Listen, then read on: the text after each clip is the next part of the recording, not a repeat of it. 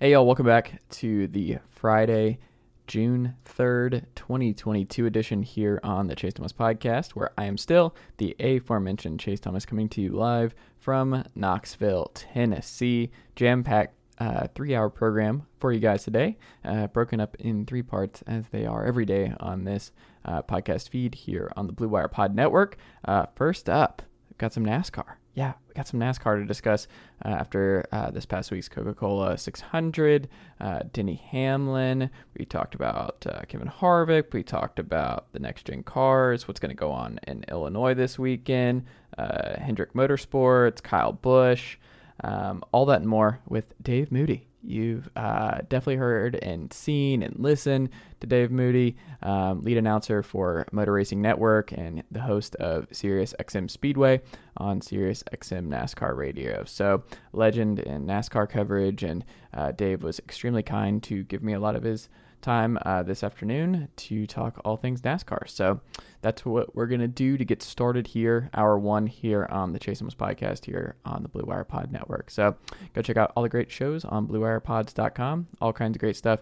Green Light with uh, uh, Chris Long. We've got Wide Receiver One with Cris Carter, Spinsters with Haley O'Shaughnessy and Jordan Liggins. Uh, just a jam packed stacked uh, showcase of shows here at Blue Wire Pod. So, uh, hour one coming up in just one second. Don't forget, you can check us out on YouTube. Make sure you like and subscribe the Chase Thomas Podcast on YouTube.com. That would be great uh, as we continue to grow that channel. Uh, over 100 now, so that's cool on the subscriber front. So keep uh, getting those up so that uh, we just continue building that out. A lot of good video stuff going up over there at uh, on the YouTube page. So check that out if you've not already done so. Read me new pieces this week. A lot of new pieces that you can read at sportsrenaissanceman.substack.com, sportsrenaissanceman.substack.com. Type in your email and subscribe. Make sure you don't miss an issue of what I'm writing uh, every single day.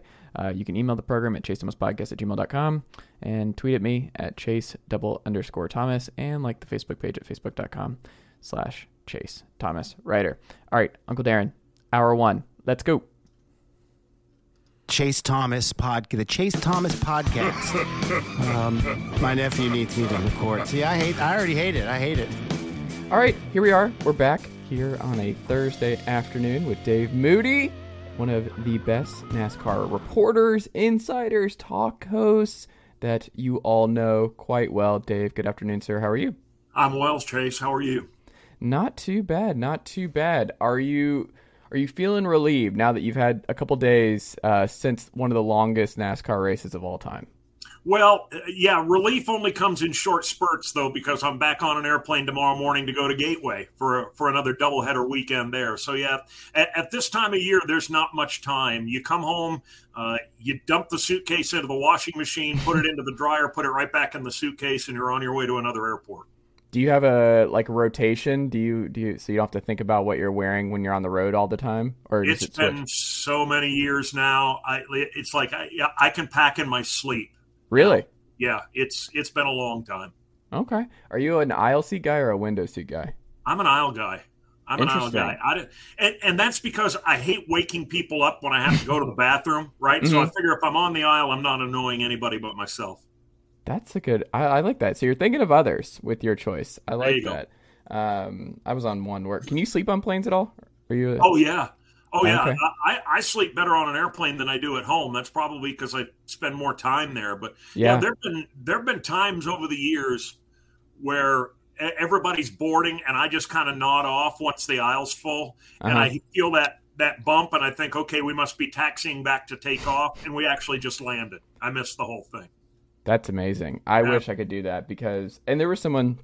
It's amazing because like my dad travels a lot for work still, and he's a good uh, sleeper when he's on planes. But uh, I remember this one guy. I was coming back from New York to uh, back to Atlanta, and this kid, he was the last person on the flight, and I was in the very back, and he was on my row. I had one extra seat, and he comes in, he slides in, and I kid you not, done out, just completely like he sits down and just is like comatose, and I it's amazing. I, I, don't know how people do that, but uh, it's a gift. It's a gift.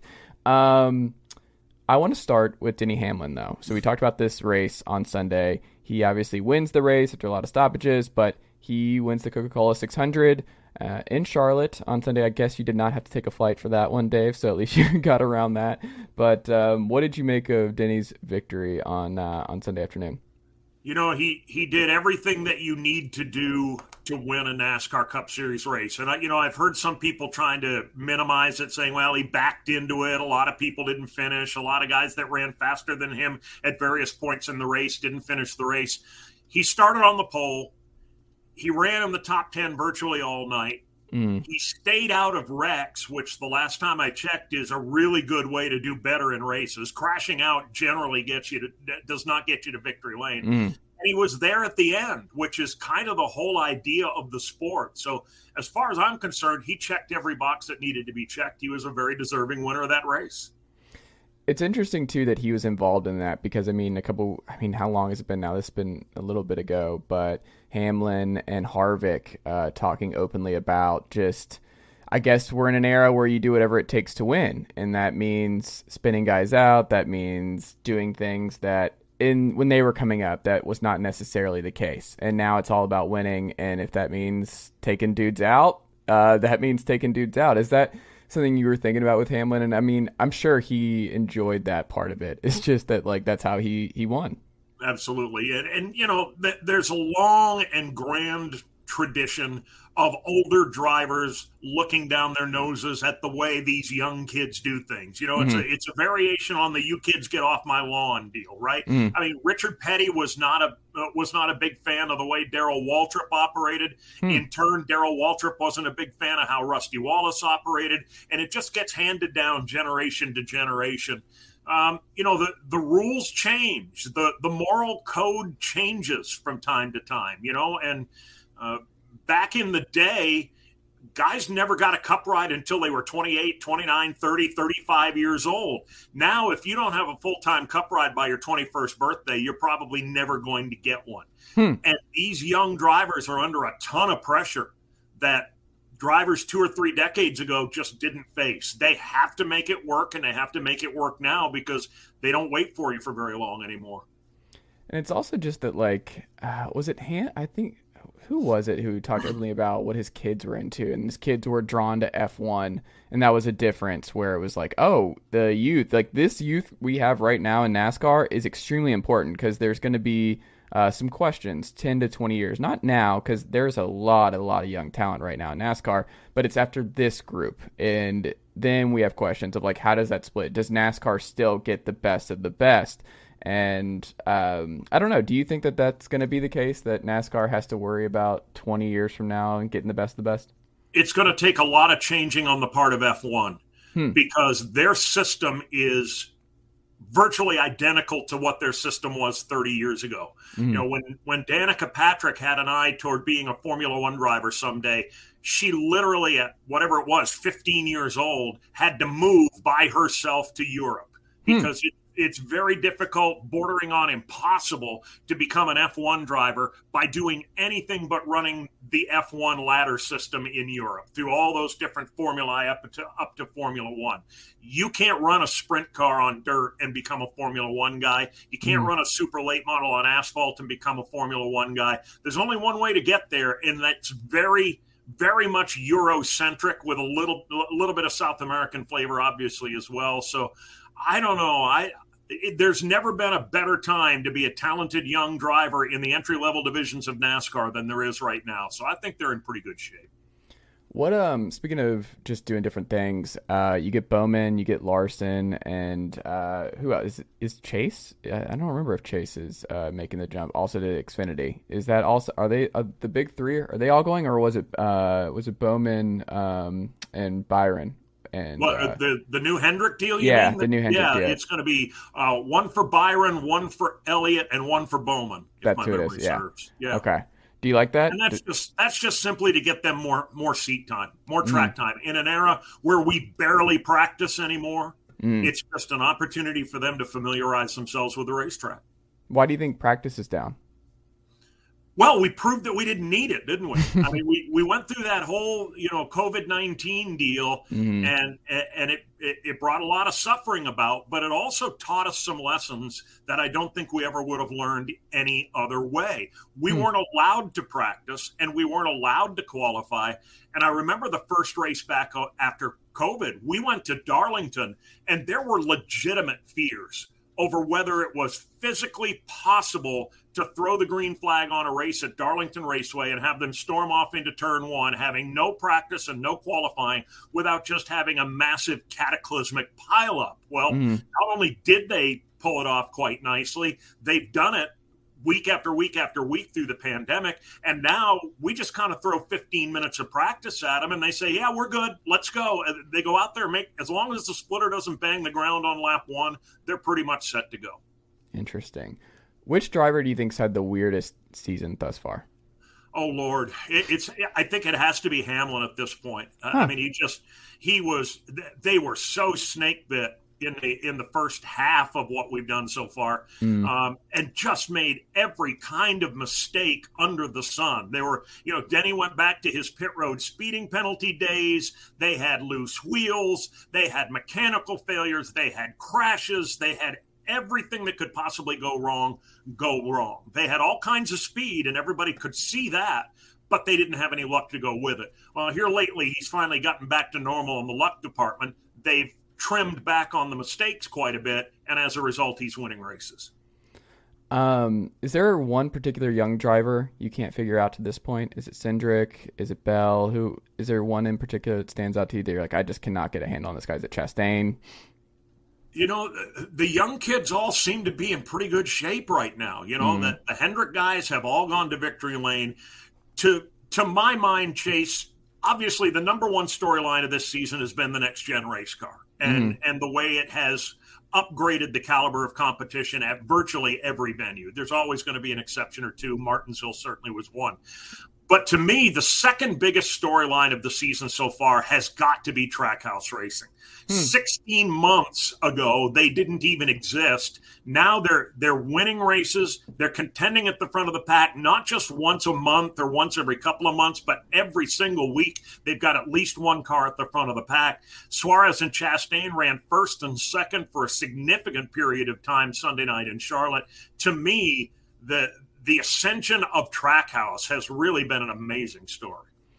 Is Ross Chastain? Do you think he's just he's gonna stay? Like he's gonna be a guy long term in NASCAR? Yeah, yeah. He he's a wheelman, and I and I think the same, quite honestly, of Daniel Suarez. Hmm. You know, Chip Ganassi in his final year in NASCAR before he made up his mind to to exit he had two guys in mind that were going to be his next big stars after Kyle Larson left the nest. One of them was Ross Chastain. One of them was Zane Smith, who is going to be a huge star in this game in not too short a time either. But uh, I, I think you know Justin Marks didn't pick those two drivers by accident. He knew exactly what he was looking for, and he got exactly what he was looking for. Interesting. Um, where does Christopher Christopher Bell stack up for you? Seabell's just a huge talent. And, yeah. you know, it's the problem is right now you got all these young kids that are just fist fighting each other mm-hmm. for wins. And there's only one per week, right? Only yeah. one guy's going to victory lane every week. Christopher Bell is as good as anybody out there. Toyota and Joe Gibbs Racing think the world of him. They're not, he's not going anywhere in mm-hmm. the foreseeable future. Interesting. Um, do you think the uh, the harmonious nature in uh, Hendricks is going to last long term? That these guys are all just going to work on the same team for, for years to come, or do you think there could be a split down the line? To. Yeah, it kind of has to. I mean, yeah. you you you're not going to be a war if you race for Rick Hendrick or Roger Penske or Joe Gibbs. You're just simply not going to be allowed to be at war with one of your teammates because mm. that that tears a team apart from the inside. You can be rivals, absolutely Mm. And and let's be honest about it. Nobody wants to get beaten, period, but you certainly don't want to get beaten by your own teammate who everybody mm. knows has the exact same equipment and resources that you have because everybody knows if you're getting beaten by your own teammate, the finger gets pointed at you as the cause. So yeah. they all want to be the lead dog. And that healthy competition is a wonderful thing in house as long as it doesn't take on any negative connotations. Who do you think is the most competitive driver right now? The most competitive? Mm-hmm. I think uh, again this year it's Kyle Busch. I mean, hmm. the, half the half the time the guy goes to victory lane mad because he didn't win by enough, right? And uh, don't even talk to me about how he goes to victory lane when he's second or third. You know, uh, he he just he nicks it off the wall, and the car's immediately killed. It's dead. We're done. It's over, right? I mean, that's that's just the nature of Kyle Busch, and and that kind of fire and that kind of drive, it, it makes him a pain in the butt sometimes, but it also makes him the champion that he is. Can we not roll out uh, the M and M's have something to do with it? Like maybe when he changes sponsorship next season and he gets somebody else in there, the personality and the demeanor changes. Maybe it's just it's all he's locked in on the M and M's. That's just his M and M's persona. Yeah, there, there is no way that I can visualize A, Joe Gibbs Racing, and B, Toyota allowing Kyle Busch to get out of their grasp. I, I just, yeah. I can't imagine that happening. Now, they may have to come up with an interim sponsor, a one year mm. deal with somebody uh, while they continue to work on something long term. But if you're if you're going to replace a driver, mm. the first question you should have already asked yourself is, who am I going to get that's better? Yeah. And if you look around out there, who are you going to get that's better than Kyle Busch? Who's going to win more races than and contend for championships the way Kyle has over the years? There's just nobody out there. So you think he stays long term? He locks in, and they're going to get. I'd be shocked if he doesn't. Absolutely okay. shocked if he doesn't stay. Interesting. Do you think he's misunderstood at all? Because I think a lot of folks, when you you develop this reputation, and I mean Harvick was this way a little bit. Um, it's just it once that narrative gets out and that's who you are, it's really hard to shake that for a lot of fans. Do you think he's misunderstood in some ways? I think it's also harder to change the narrative when you don't care to change That's the true. narrative. You know, uh, Kyle a long time ago made it very clear from his point of view. He said, "I am who I am. Mm. If you like me and you cheer for me on Sunday afternoon, thank you, thank you, thank you. If you hate me and you boo your guts out on Sunday afternoon, that's okay too. I'm just glad you're here. And and how many times has he said the haters are the motivators? You know, mm-hmm. he's he's never going to be anything but what he is. He's never going to tone it down. He's never going to parse his words and try and be politically correct. That's just not Kyle. Do you think that's that's rare and most guys are wanting to get the fans to like them, wanting to appease, wanting to keep the peace? Is that more the other way? I I, think at the at the end of the day, we all would rather be liked than hated, right? Mm. I mean, you you you'd like to assume that those two guys over in the corner pointing at you are saying nice things instead of rotten things. Mm-hmm. But at the end of the day, no matter what those two guys are saying over in the corner, it doesn't really impact what you do on the racetrack unless you let it, right? If you mm. let other people's opinions cloud how you compete out there, it can be a negative. I don't see Kyle Busch ever doing that ever if you were the head of the NASCAR marketing department, um, who would you push? Who is who are the guys that you're pushing the next couple years? Where like these guys are the ones we should get behind to grow this sport and to really continue getting to that next level because they have a lot of momentum this year, and I think who they decide to kind of really zone in on uh, over the next couple of years to really push to the casual fan. Who would you who would you circle? That's a really interesting question, and and the answer to that is I would do now what NASCAR tried to do about three and a half or four years ago. Hmm. If you'll recall, we started the season and NASCAR's, you know, promotional arm was gung ho about the young guns and the hmm. and the young kids and the new lion, you know, the new talent. And it really hacked off Kevin Harvick and Kyle hmm. Busch and guys like that. They said, "Wait a minute. You're promoting guys that have never won a single race." You know, we've got between us, we've got a hundred of them, mm-hmm. and you're trying to sell tickets with guys that have never won at this level. And they were exactly right about that. They were absolutely positively right. Those young guys weren't ready yet. The William Byrons and the Christopher Bells, they weren't ready yet. They're ready now. Chase mm. Elliott. You know, they're winning championships, they're winning races, and they absolutely are the new breed for NASCAR. Now, you know, the old guys, the old graybeards like me, they've still got their fan base, right? But they're, mm. you know, every day we get a day older, and pretty soon there won't be any of us left, and those young kids are going to steer the ship. If you had to rank one through four the Hendricks top four, how would you do it right now, based on just terms of their their? Boy, that would be tough. That would be yeah. really tough. That would be that would be really tough because and and this is a dream for Rick Hendrick, right? Because yeah. his dream has always been to have four cars that can win at any moment, can all make the championship four, and could all mm. win the championship. And and in the past, most of the time, he's only had three out of the four, right? There's always mm. been one lame duck or one ugly duckling, whatever you want to call it. For years, it was the five car that, that just couldn't seem to keep up with the others. This year, he's got four drivers, four crew chiefs, four race teams that are all outstanding and they're all just about identical in terms of stats and figures. So, you know, the ranking that I give you this week would be totally different next week based on what happens, you know, this weekend in St. Louis. What, who do you think Jeff would say? Do you think it'd be Kyle? Probably. Yeah. Probably. I, I don't know. Maybe. Maybe. I'm, I'm not sure, quite honestly, that race teams waste a lot of time worrying about ranking their drivers. Mm. You know, and and I had this conversation with Rick Hendrick years ago eh, when people would ask, or people would assume that, well, you know, that fourth team that's 11th in points when the others are one, two, and four, that yeah. other team just gets the leftovers, right? They get the engines that aren't quite as strong, they get the chassis that aren't quite as good. And I asked Rick about that many years ago now, and he said, I have the resources to field four championship race cars. Why in the world would I field four cars but only three good ones? Yeah. What would I have to gain by by fielding three good cars and one bad car? The goal is always to have the top four. It, the, the goal is to finish one, two, three, four, 36 times a year, be one, two, three, four at Phoenix, and one, two, three, four in the championship. Now, obviously, that's about impossible to achieve, but that that remains the goal. Interesting. Do you have a favorite race thus far this season? You know, it, it just you know what they look like. You mean graphics yeah. packages and the like? No, not even graphic. Just like you've enjoyed. Like you were just like I enjoyed this race more than any other race this year. I, I gotta tell you, man, and I I never I never would have believed that I would ever say these words, but the Coca Cola 600 just checked all the boxes for me. Huh.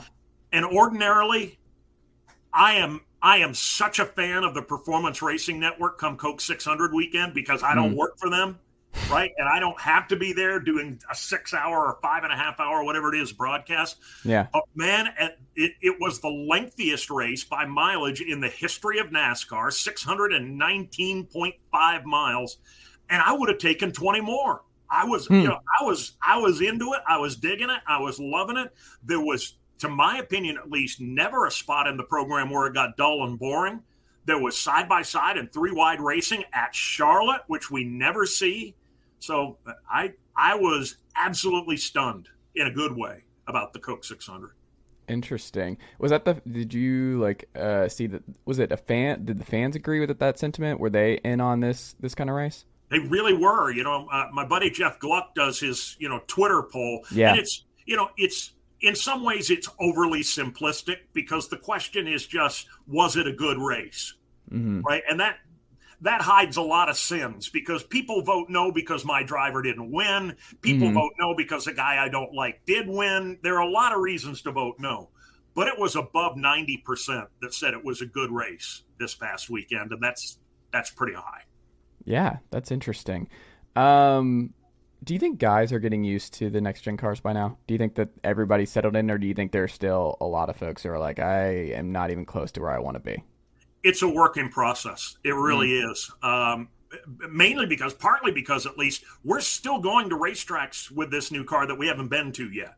Mm. Uh, now this weekend we're going to Gateway. We, the Cup Series has never been to Gateway with any car, the new mm. car, the old car, or any car. So this one is a blank sheet of paper that they're going to have about 15 minutes to figure out.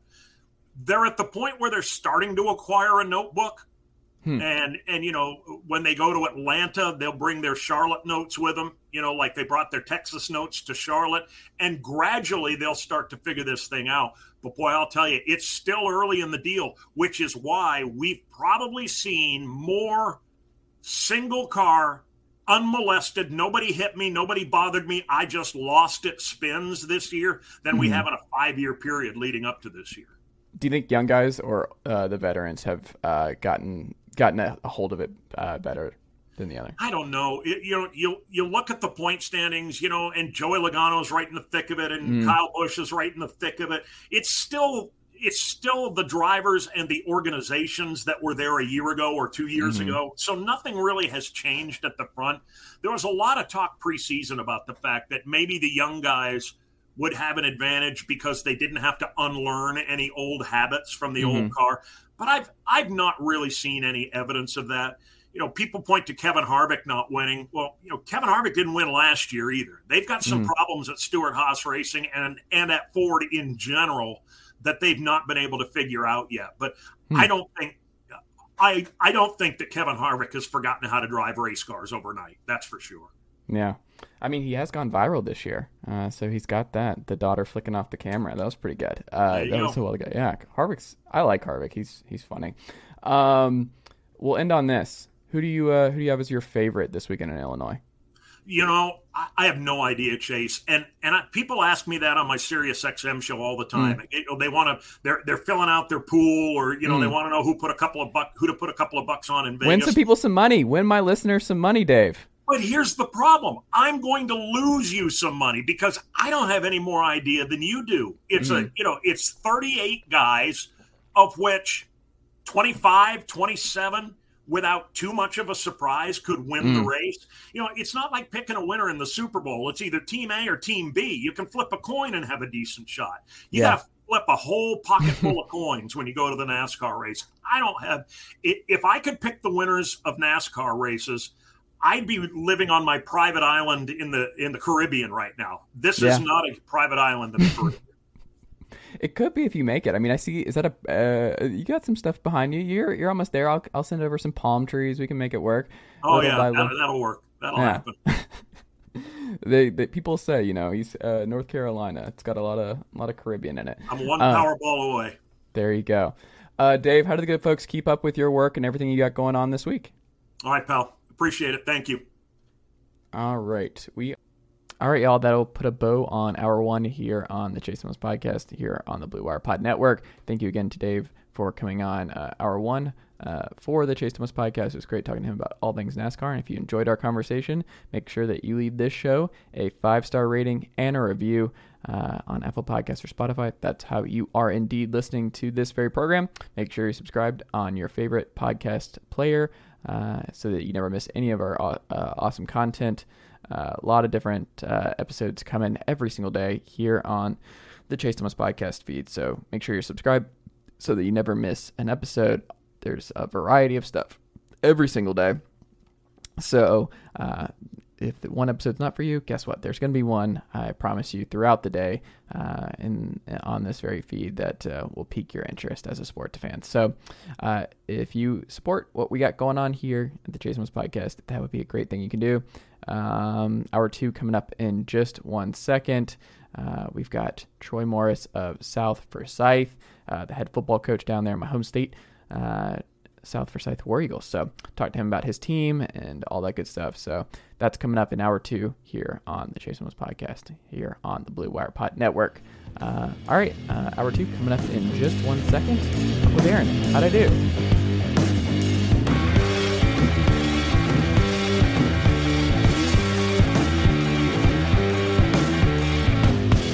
Nicely done, nephew. Chase Thomas Podcast. Hell yeah.